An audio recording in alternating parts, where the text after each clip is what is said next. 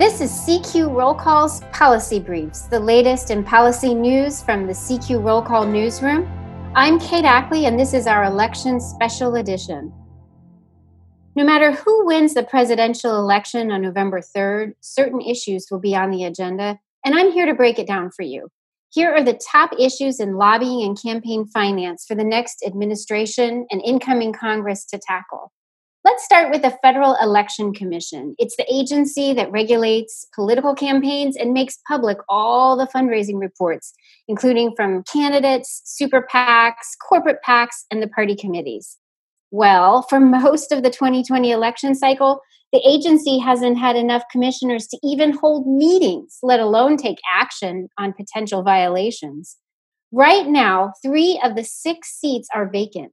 The next president could appoint people to fill those slots as well as two more because two of the three current commissioners are operating on long expired terms. The Senate has to confirm any nominees to the FEC. So that brings us to Capitol Hill.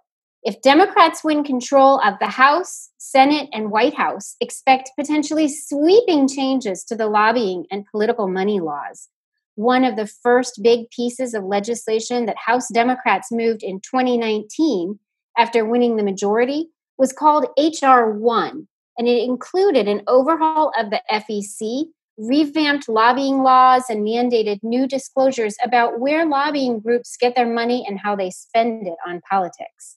This is where the occupant of the White House matters a lot.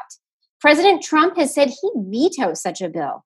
And even though he ran in 2016 on a message of draining the swamp and did put in place restrictions on the lobbying his former officials can do, much of that has been ignored. It's worth noting, too, that the Biden campaign does not accept donations from registered federal lobbyists. And that's a sign that he might reinstitute the Obama administration's ban on recent lobbyists from serving in the administration. I'm Kate Ackley with CQ Roll Call.